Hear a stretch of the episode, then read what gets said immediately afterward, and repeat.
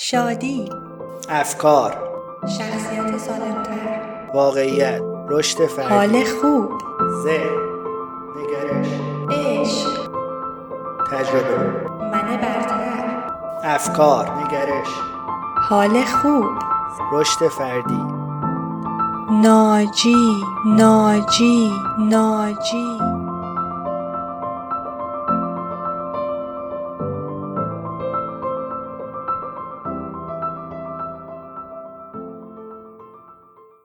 این سردردهای عصبی من همش تقصیر توه. از بس که هرسم میدی. این همه سال تحملت کردم.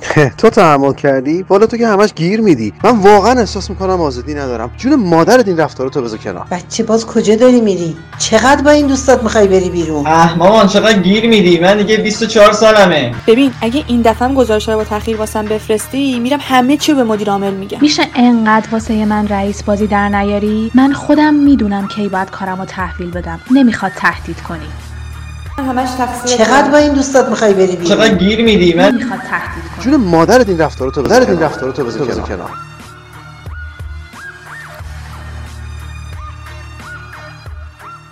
اگر این جمله ها و حرفایی که شنیدی به نظرت آشنا میاد و تو همین فکرها و حسا رو تجربه کردی حتما این اپیزود رو تا آخرش گوش کن. همچنین اگه همیشه داشتن حس بهتر توی هر رابطه ای برات مهم بوده و هست حتی رابطه با فرزندت، پدر و مادرت، همکارت و یا شریک عاطفیت توی این اپیزود قرار یاد بگیریم چطور از متد تئوری انتخاب در روابطمون استفاده کنیم. منبعمون هم از کتاب ازدواج بدون شکست اثر ویلیام گلسر و ترجمه دکتر علی صاحبی عزیز هستش.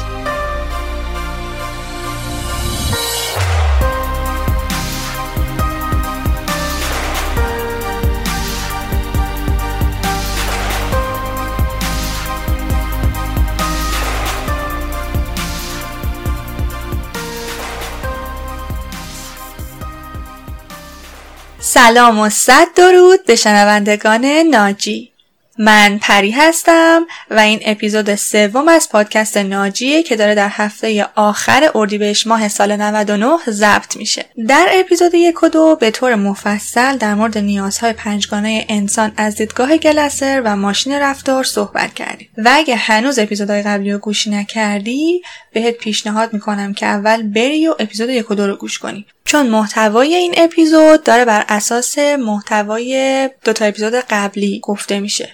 خب تا الان دیگه می‌دونیم که تفاوت شخصیت آدم ها برمیگرده به شدت نیازهای پنجگانهشون که این تفاوت در نیازها می‌تونه کلی تعارض و اختلاف بین هر دو نفری که توی رابطه نزدیک هستن ایجاد کنه. ولی بجز نیازهای پنجگانه گلسر یه مفهوم دیگه هم هست که می‌تونه موجب اختلاف و کشمکش توی هر رابطه ای بشه. همون چیزی که ما در طول زندگی بیشتر از هر چیز دیگه ای باهاش در ارتباطی همون چیزی که موجب میشه که هر کدوممون واقعیت رو به شیوه خودمون درک کنیم. نه اونطوری که واقعا هست.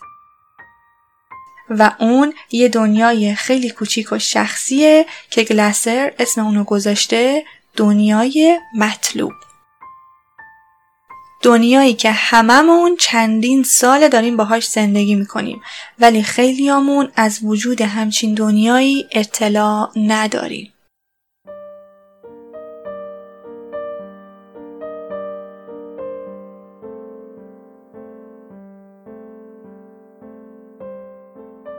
اگه بخوام یه تعریف ساده ازش بگم دنیای مطلوب یه دنیای کوچیک و شخصیه که هر کسی از فاصله کمی بعد از تولدش شروع به خلق کردن این دنیا در حافظش می‌کنه و در تمام طول عمرش به بازآفرینی اون ادامه میده. این دنیای مطلوب سه تا مشخصه داره.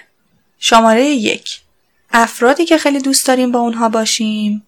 شماره دو چیزهایی که خیلی دوست داریم داشته باشیم.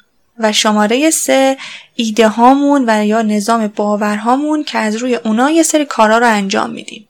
در واقع اگه بخوام یه شفاف سازی بکنم یعنی اینکه نیازهای پنجگانه ما اصل کاری هستن و ما دنیای مطلوب رو بر روی پایه این پنج نیاز تو ذهنمون می‌سازیم. ذره ذره و از بچگی. یعنی هممون نیاز به عشق و تعلق داریم اما طبیعتا هر کدوممون یه تصویر منحصر به فردی از پسر یا دختر ایدئالمون توی ذهنمون هست که با بقیه فرق داره. و ما این تصویر رو از سن پایین و تحت تاثیر بزرگترامون فیلمایی که دیدیم و یا کتابایی که خوندیم توی ذهنمون ساختیم.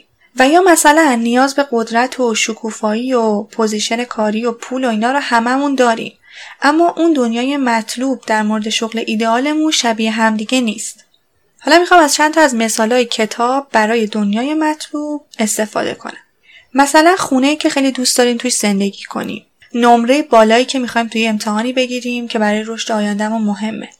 کشوری که دوست داریم اونجا زندگی کنیم. کارهایی که دوست داریم تو تایم آزادمون انجام بدیم. و خب هر چقدر واقعیت بیشتر نزدیک باشه با دنیای مطلوبمون حس بهتری خواهیم داشت. همچنین اگه کسی از این دنیا انتقادی بکنه ما خیلی توی ذوقمون می‌خوره و ناراحت میشیم. یا حتی ممکن توی ذهنمون بگیم این آدم چقدر احمقه. و یا احساس می‌کنیم که چرا دیگران ما رو درک نمی‌کنن. و یا در واقع همین اختلاف سلیقه بین آدم ها برمیگرده به تفاوت در دنیای مطلوبشون.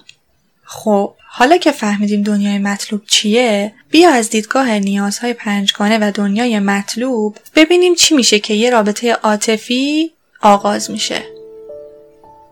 هممون که به طور غریزی نیاز به عشق و تعلق داریم.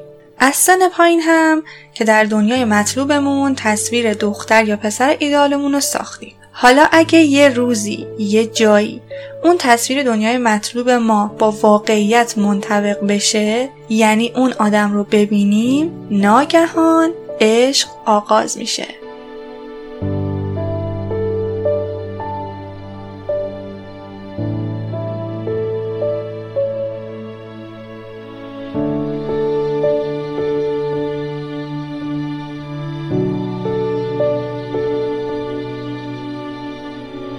البته جالبه بدونین که به قول آقای گلسر حتی اگه طرف مقابل هم تمایلی برای رابطه نشون نده و این تصویر فقط یک خیال پردازی باشه ما هنوز هم از این خیال پردازی در دنیای مطلوبمون لذت می‌بریم. چون حس خوبی به ما میده.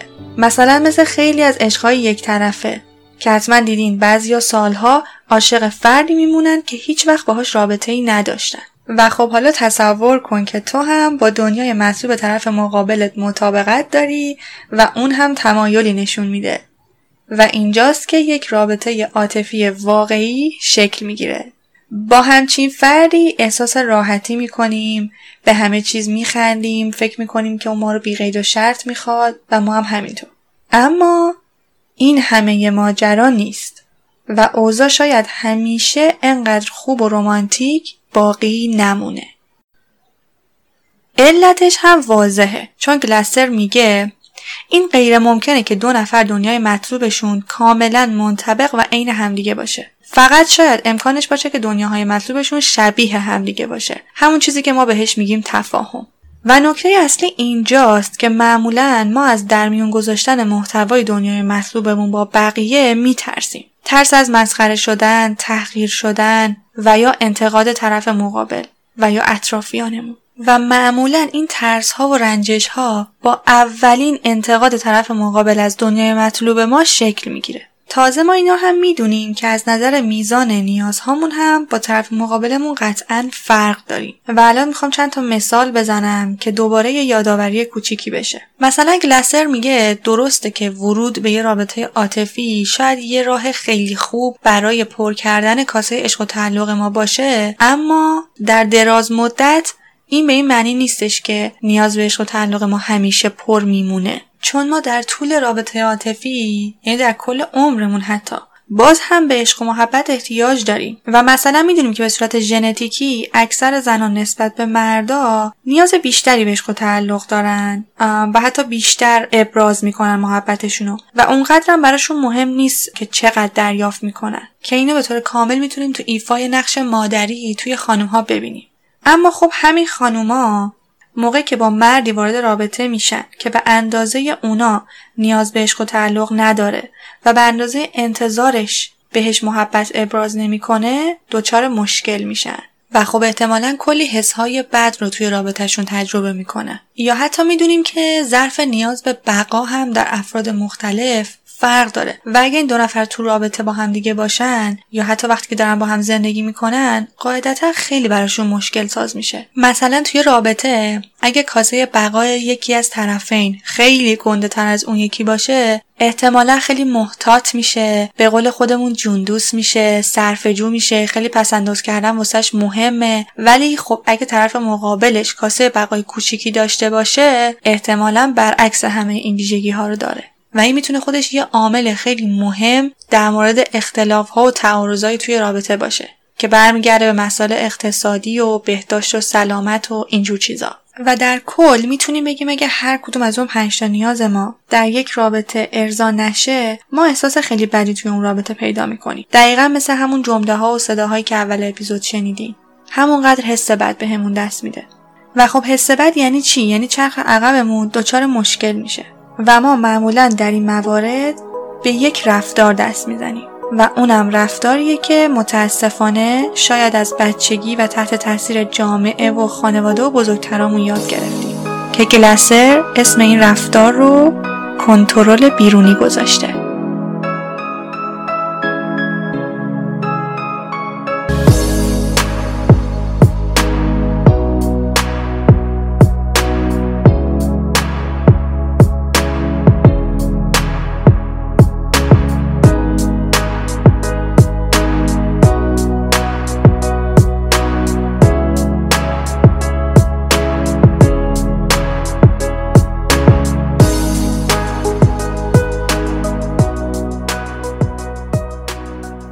خب حالا اصلا کنترل بیرونی اصلا یعنی چی؟ یعنی اینکه من اگر احساس نارضایتی و ناخشنودی و یا هر احساس بد دیگه ای تو رابطم دارم من مسئول این احساس نیستم بلکه پارتنرم این احساس رو در من ایجاد کرده.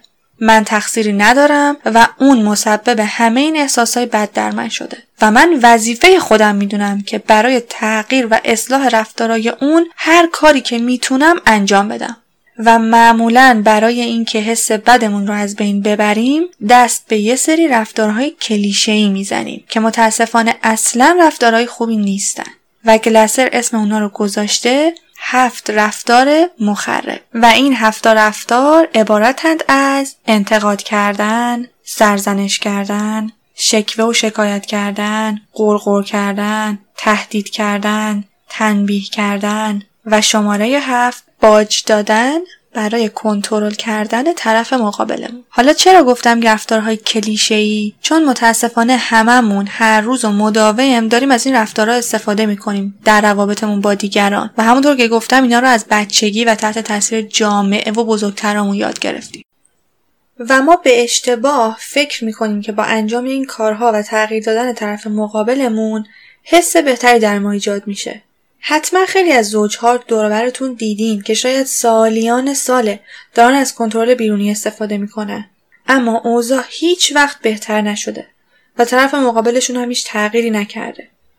و این رفتارها فقط محدود به رابطه عاطفی و بین زوجین نیست. بین یه مادر و فرزند هم می‌تونه باشه و یا هر رابطه دیگه ای و بعد اینو بدونیم که این رفتارها اگر طولانی مدت ادامه پیدا کنن کاملا می‌تونن یه رابطه رو خراب کنن. و نه تنها حس خودشون بهتر نمیشه بلکه تو طرف مقابل هم کلی حسای بد ایجاد می‌کنن. چون این وسط یه حقیقتی وجود داره. اونم اینه که ما نمی‌تونیم دیگری رو تغییر بدیم. نمی‌تونیم با کنترل کردن طرف مقابلمون موجب احساس خوب در خودمون بشیم. نمی‌تونیم با انتقاد و تهدید و تنبیه کردن طرف مقابل موجب بشیم که اون یه سری رفتارها رو کنار بذاره. یا وادارش کنیم که دنیای مطلوب شبیه دنیای ما بشه. و در واقع هدف اصلی این کتاب و پیامی که می‌خواد به ما بده اینه که ما باید در هر رابطه ای دست از کنترل بیرونی برداریم. و اینو بدونیم که ما فقط و فقط روی رفتارهای خودمون کنترل داریم. و نمی‌تونیم پارتنرمون رو وادار به کاری کنیم. در واقع همون رفتار کلی گلسر که در اپیزود دو گفتیم ما فقط یک ماشین رو می‌تونیم کنترل کنیم و اون ماشین رفتار خودمونه که چهار تا چرخ داره و باید بدونیم که همه احساس هایی رو که در یک رابطه تجربه می‌کنیم حاصل انتخاب های خود ماست. یعنی اگر در رابطه احساس بدی داریم ما می‌دونیم که با تغییر دادن فکرمون و عملمون می‌تونیم اون احساس رو عوض کنیم. مثل همیشه بریم یه مثال ملموس بزنیم که بیشتر قضیه رو درک کنیم.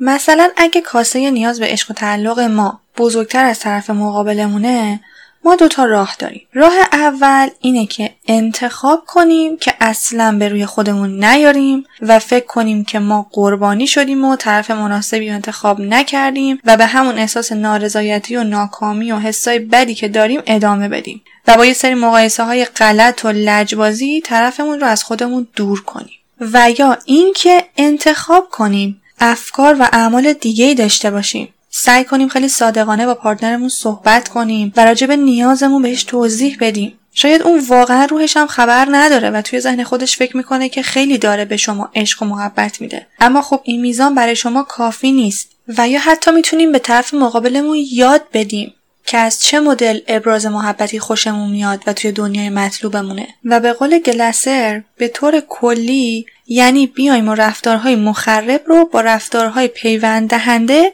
جایگزین کنیم حالا این رفتارهای پیوند دهنده چیا هستن؟ هفت تا رفتار پیوند دهنده توی کتاب نام برده شده. گوش کردن، حمایت کردن، تشویق کردن طرف مقابلمون، احترام گذاشتن، اعتماد کردن، پذیرفتن فرد همون جوری که هست و شماره هفت گفتگوی همیشگی بر سر اختلافات. و ما می‌دونیم که اگه فکرمون و عملمون رو تغییر بدیم احساسمون هم تغییر می‌کنه. پس یعنی اگه به جای استفاده از رفتارهای مخرب از رفتارهای پیوند دهنده استفاده کنیم و اگه این دفعه توی رابطمون اگه به اختلاف و تعارض برخوردیم چه در مورد نیازهای پنجگانه و چه در مورد دنیای مطلوب می‌تونیم انتخاب کنیم راجع بهش خیلی رو راست مذاکره کنیم و سیستم خلاقمون رو به کار بندازیم مثلا در مورد مشکل تفاوت در نیاز به آزادی شاید تنها راه گفتگو باشه و یا حتی برای قدرت و سلطه‌جویی چون می‌دونیم که توی رابطه کسی که کاسه قدرتش از اون یکی بزرگتره خیلی براش مهمه که کنترل رابطه رو به دستش بگیره و طرف مقابلش ازش حرف شنوی داشته باشه. اما خب رابطه عاطفی هم مثل هر مشارکت دیگه ای اگه قرار خوب و موفق باشه باید طرفین قدرت برابر رو تجربه کنن. و یکی از راههایی که می‌تونیم نیاز به قدرت رو در طرف مقابلمون ارضا کنیم اینه که به حرفاش گوش کنیم اما متاسفانه کمتر افرادی هستن که توی رابطه از رفتارهای پیوند دهنده استفاده کنن. معمولا اکثرمون از رفتارهای تخریب کننده استفاده می‌کنیم چون که در مورد رابطه هیچ مهارتی رو یاد نگرفت و هممون دست می‌زنیم به کنترل بیرونی. حتی آقای گلسر توی این کتاب اومده یه سر بررسی های انجام داده و گفته که دوستی های بلند مدت رو که با ما رفقای قدیمیمون داریم اگه با روابط عاطفی مقایسه کنیم می‌بینیم که معمولا اون رابطه های دوستی خیلی موفق تر و بلند مدت ترن و یه چیز خیلی جالب اینه که توی کتاب نوشته آقای گلسر از مراجعینشون یعنی زوجهای ناراضی که میومدن پیششون یه سوالی میپرسیدن. اینکه چرا همونطور که با همسرتون رفتار می‌کنین با دوستاتون رفتار نمی‌کنین؟ و گویا همشون تقریبا یک جواب یکسان دادن. اونم این که اگه با دوستام اینطوری رفتار کنم اونا رو از دست میدم. اما خب متاسفانه خیلیامون با پارتنرمون، شریک عاطفیمون و یا همسرمون خیلی از کنترل بیرونی و رفتارهای مخرب استفاده می‌کنیم. خب من تا الان سعی کردم که خلاصه خیلی کلی از چگونگی به کارگیری تئوری انتخاب در روابط رو برات توضیح بدم. اما راستش خیلی دلم می‌خواست که توی این اپیزود یه زوج درمانگر مهمان هم داشته باشیم تا من ازشون چند تا سوال بپرسم و جوابهای ایشون بتونه توضیحات تکمیلی این اپیزود باشه برای همین از خانم سحر محمدی دعوت کردم که صدای مهمان این اپیزود باشن. خانم محمدی روانشناس و زوج درمانگر هستند که در حال حاضر در آلمان مربی بین‌المللی در زمینه شادکامی هستند و یا همون happiness life coach. و باید بگم که ایشون از اولین دانش آموختگان رویکرد تئوری انتخاب در مؤسسه ویلیام گلسر ایران تحت نظر دکتر علی صاحبی و دارای گواهینامه واقعیت درمانی هستند. همچنین ایشون در زمینه تئوری انتخاب سه جلد کتاب ترجمه کردن که الان در فرایند چاپ هستش و شاید جالب باشه بدونید که موضوع تز کارشناسی ارشد ایشون هم درباره رفتارهای تخریبگر در روابط زناشویی بوده. خب بریم که با ایشون یه مصاحبه کوتاهی داشته باشیم.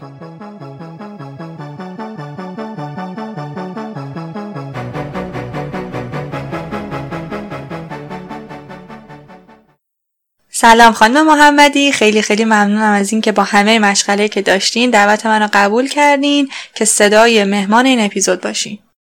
قربان شما من هم سلام عرض می کنم خدمت شما و شنوندگان محترم پادکست ناجی. خیلی ممنونم ازتون که این فرصت رو به من دادید تا بتونیم در مورد یکی از حوزه های مهم و تاثیرگذار زندگی یعنی روابط عاطفی با هم گفتگویی داشته باشیم. مرسی. من می‌خوام با یه سوال خیلی رایج شروع کنم. اونم این که اگه دو نفر خیلی از نظر دنیای مطلوب و نیازهای پنجگانهشون با هم تفاوت داشته باشن و این تعارض و ناهماهنگی زیاد باشه میشه بگیم که اون رابطه پرخطره؟ سوال خیلی خوبیه پری جان. من فکر می‌کنم اکثر زوجین دیدی منفی نسبت به تعارض ها دارن و اونها رو نشونه نقص یا ناکارآمدی رابطهشون می‌دونن. اما ابدا اینطور نیست. اگر یک دید کلی نسبت به مقوله روابط عاطفی داشته باشیم می‌تونیم بگیم روابط عاطفی ما امری تحولی هن نه ایستا. یعنی اگر یک رابطه عاطفی پایدار و سالم رو یک بنا و ساختمون در نظر بگیریم می‌تونیم بگیم که چهار پله داره.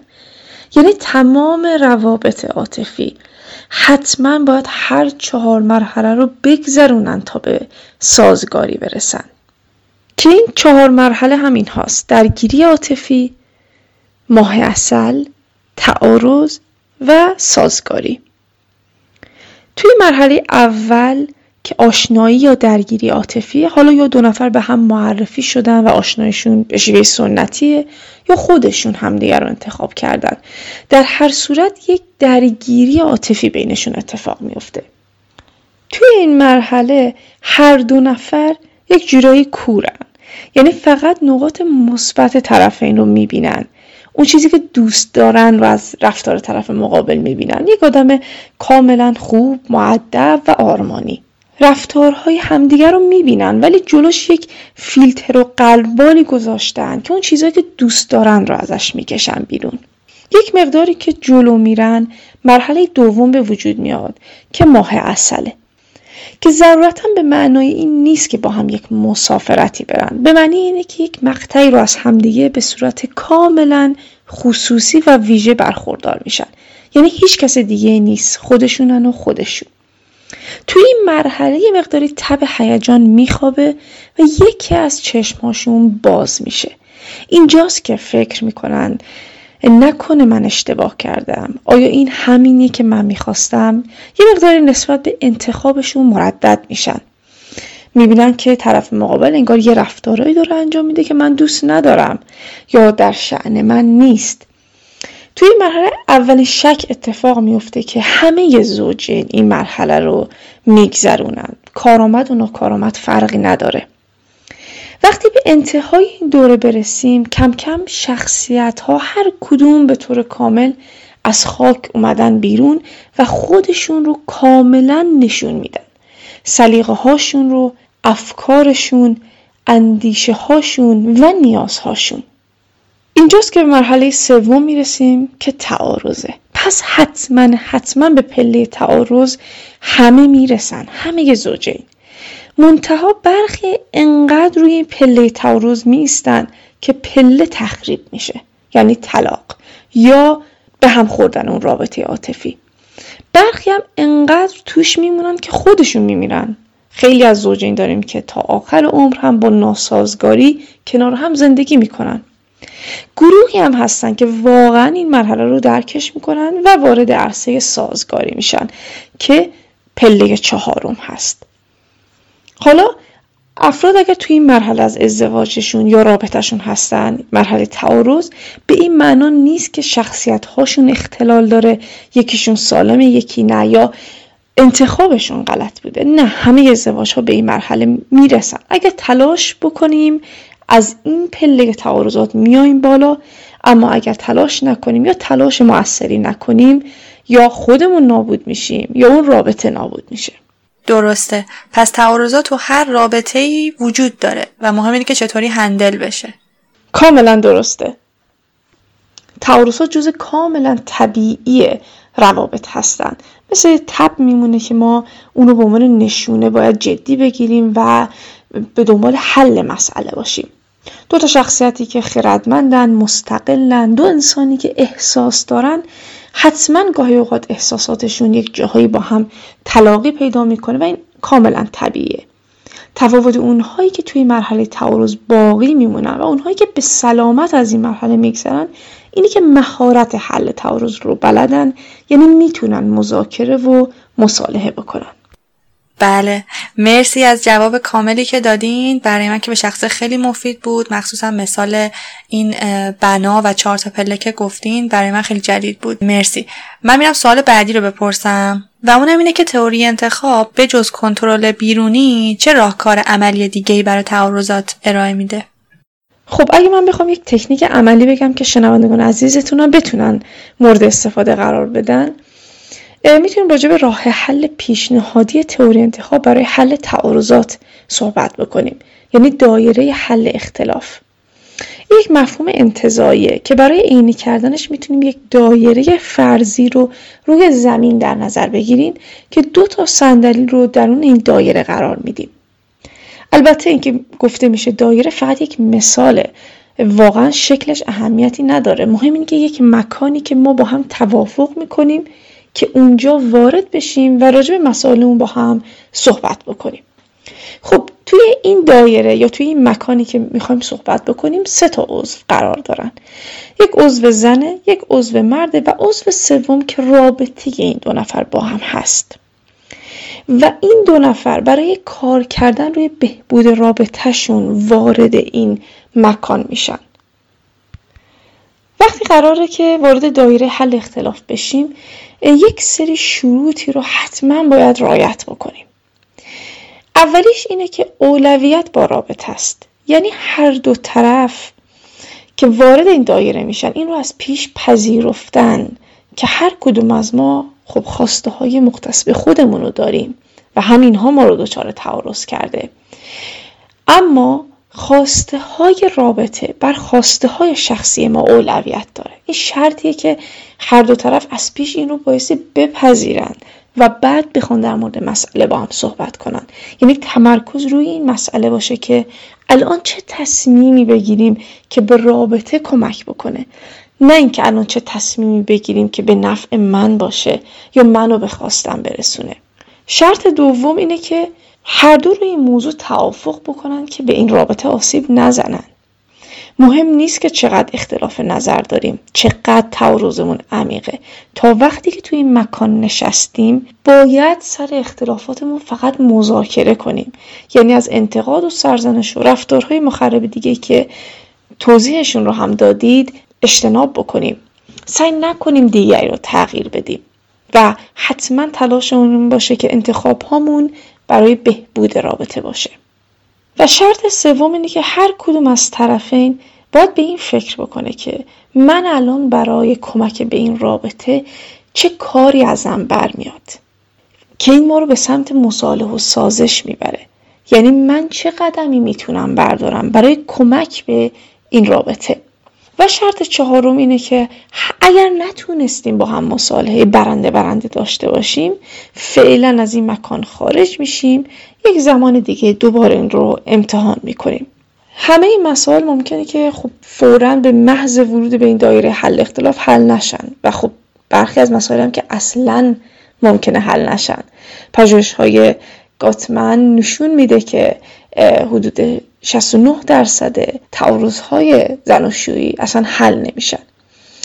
اما همین اقدامی که ما میایم وارد این دایره فرضی میشیم که راجع به مسائلمون صحبت بکنیم دقیقا نشون میده که چقدر رابطه برامون اولویت داره و این دایره یادآور خوبی برای اون موجودیت عضو سومه یعنی رابطه یعنی من و همسرم دو عضو این رابطه هستیم. اما عضو سوم که خود رابطه هم هست اهمیت داره و ما نمی‌خوایم به این آسیب بزنیم. اگر هر کدوم از ما بخوایم به دیگری فشار اعمال بکنیم که اون رو تغییر بدیم احتمال این که بخواد با ما همکاری نکنه و از این دایره خارج بشه قطعا خیلی خیلی زیاد خواهد بود. بنابراین ما از دایره حل اختلاف استفاده می‌کنیم که رابطمون رو بهبود ببخشیم در مورد مسائلمون صحبت بکنیم. و حتما این یعنی انتخاب کردیم که اولویت همیشه با رابطه بین ماست. دقیقا. به نظر من که واقعا مذاکره کردن یکی از بهترین راههایی که می‌تونه توی رابطه به بهبود کیفیت اون رابطه کمک بکنه. مرسی از جوابتون. من برم که سوال آخر بپرسم. سوال آخرم در مورد افرادیه که فکر می‌کنن که انتخابشون اشتباه بوده و به شدت احساس قربانی بودن دارن. فکر می‌کنن که یک عمرشون تباه شده. اگه برگردن به عقب انتخاب دیگه ای می‌کنن. می‌خواستم در مورد این افراد بدونم که شما چه پیشنهادی دارین بهشون بدین. افرادی که احساس می‌کنن که اصلا انتخابشون اشتباه بوده. همونطور که عرض کردم شاید به ذهن کمتر کسی تا به حال نیومده باشه که نکنه انتخابم اشتباه باشه یا تردید بکنه نسبت به این مسئله. اما پژوهش ها نشون میدن که این انتخاب های اشتباه نیستن که باعث شکست روابط میشه بلکه رفتارهای اشتباه زوجینه. یعنی کارهایی رو در قبال هم انجام میدن زوجین که به مرور از هم فاصله می‌گیرن. پیشنهادی که می‌تونم بدم اینه که عزیزان توی هر مرحله که هستن قبل از انتخاب بعد از انتخاب یه مقداری آگاهی و دانششون رو نسبت به این مسئله بالاتر ببرن. نسبت به روابط عاطفی بدونن روابط عاطفی ما نیازمند یک سری مهارته. مهارت گوش سپردن ابراز قدر شناسی همدلی حل تعارض مدیریت تعارض افزایش صمیمیت.